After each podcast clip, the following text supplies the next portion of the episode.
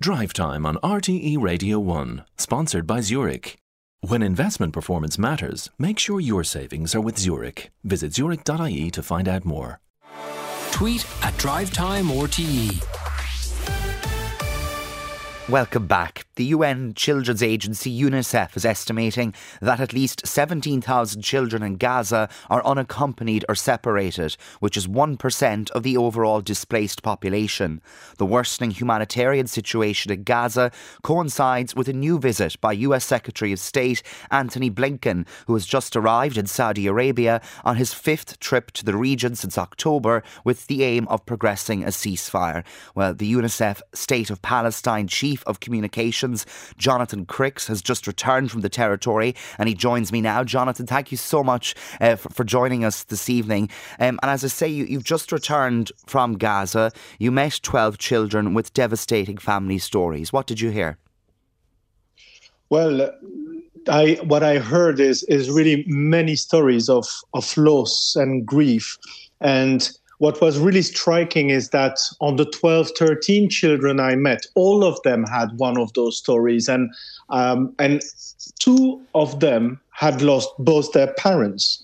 And I met, for example, with Razan. So Razan, she's 11 year old, and um, she was in her uh, uncle's house uh, in uh, December, and uh, when the house was bombed, and uh, the unfortunately her mother, her father, also a brother and her two sisters were killed. And in that bombing, she also lost her leg. And when we were talking with her, she was she was explaining how, of course, uh, she was facing like many challenges, but not only, of course, on the grief and the loss of her family, but also on the fact that now she she had that disability and and oh, there is absolutely no way uh, no facilities for disabled children in the gaza strip today. So these these stories and these children the unaccompanied and separated children are particularly vulnerable. And and as you said we estimate that it's 17,000 of them uh, in the gaza strip currently but in reality we fear it might be more and she's now been taken care of by her aunt and uncle, isn't she? All of whom uh, have been displaced to Rafah. Um, what of children's mental health? What, what did you find there? Yeah, I mean the, the, the mental. Of course, Razan was was still very much in shock. You can see that she's not socializing you know she's she was very much staying in her corner.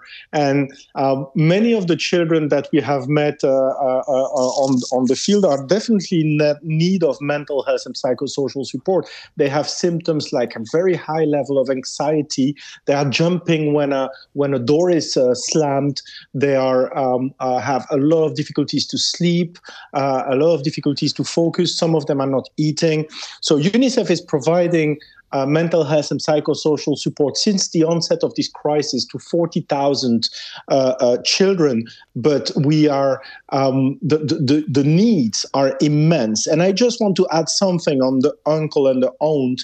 So the social workers I met were saying that you know, usually uh, uh, the extended family is taking care of these children, the uncles, the aunts, the, the cousins. But due to the very difficult situation, most of them do not have enough food or sim or water or or space in in a shelter to take care of of those children who have lost their parents because they they they don't have even enough food to feed their own children so the situation is extremely dramatic and you met these children in Rafah. Um, how concerned are you at this stage about the scale of the bombardment in the south still, with reports today of Israeli bombardment in Khan Yunis? I mean, what, what what is really striking when you when you walk in in Rafah is the density of of the people and the density of the needs. So wherever you look, you see makeshift tents. You see people living uh, in in very dire conditions. Uh, one toilet for 500 700 people, uh, very little food, uh, children carrying food parcels or carrying jerrycans, plastic jerrycans with water. So, so the, the, the density of, of this very stretch of land, the density of the people and on the, on the needs are, are, are making everything uh, very concerning uh, uh, with whatever can take place in, in the future. And I think that it's extremely important that we reach a, a, a long lasting ceasefire as soon as possible. And what is your hope for a ceasefire at this stage? Obviously, we see this visit today by Antony Blinken. Um, how strong is the hope for a ceasefire? Um, I mean, we, we I, I don't know. I don't have a crystal ball. I don't know what, what is going to happen next. What I can tell you is that the the you know the children like Razan, they are they are they are you know crying and and scared every time they hear bombing, and and I think that for the mental health and and for the well-being of these children, what is really key is that we reach a, a long-lasting ceasefire that will also allow, you know, when we are talking about mental health and psychosocial support, and we, when I'm talking about the 40,000 children who were reached, what is really key to understand is that it's not possible to offer that service, to, to offer that support without a long lasting ceasefire because it requires you know, the, to be able to move safely, to be able to trace the children, to be able to bring them back to their extended family. All this requires a long lasting ceasefire.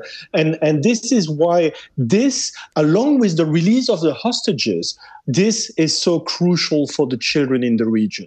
Uh, Spain has also announced today that it is to give UNRWA an additional 3.5 million euro in funding. Um, how, how concerned are you for the future of UNRWA following the decision of some large countries to suspend funding recently? I mean, what, what is important to understand is that First of all, we're following very closely with, with the, the allegations, and, and the Secretary General of, of the United Nations has been, you know, very clear, expressing its horror, his horror for sorry about the news, and asking for a full investigation. And you know, from from the very beginning, UNICEF has been, you know, condemning the the, the horrific events of the 7th of October. Now, what we also have to understand is that there is not another entity in the Gaza Strip today, which has the capacity to deliver any kind of urgent assistance to 2.2 million people uh, uh, in Gaza. So, so this is really important to understand that any decision of, of suspending the, the, the, the, funding would clearly jeopardize the, the aid delivery to 2.2 million uh, uh, people in the Gaza Strip today. Um, also considering that among those 2.2, there is almost a million children who have been displaced, and that we see the spreading of uh, diseases and and all the you know terrible situation that I highlighted uh, at the beginning of this interview. Okay, well, Jonathan Crickx, UNICEF State of Palestine Chief of Communications, thank you very much for joining us on Drive Time this evening. Back in a moment.